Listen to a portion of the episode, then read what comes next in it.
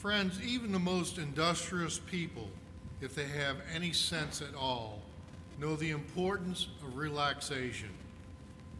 Good rest is crucial for doing anything well, to say nothing of enjoying health and happiness. There are two lessons to be learned from today's gospel.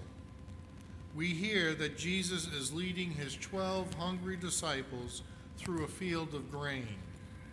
He is aware that it is a Sabbath, and he wants to teach a lesson.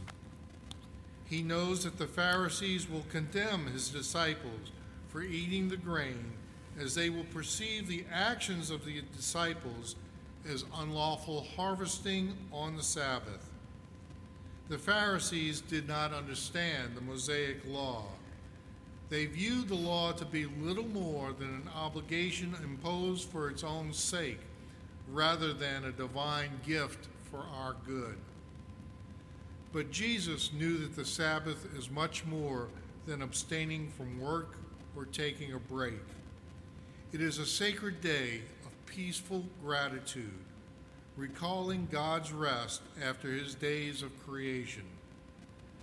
By accusing disciples of violating the Sabbath by picking grain to satisfy their hunger, the Pharisees show that they failed to understand the meaning of the Sabbath. So Jesus is trying to teach them that tending to human needs takes precedence over Sabbath regulations. The second and main lesson is that when Jesus says, the Son of Man is Lord of the Sabbath, he highlights his divine identity and authority, for who but God alone can claim authority over the Sabbath? Not you, not me, not the Archbishop, not even the Pope.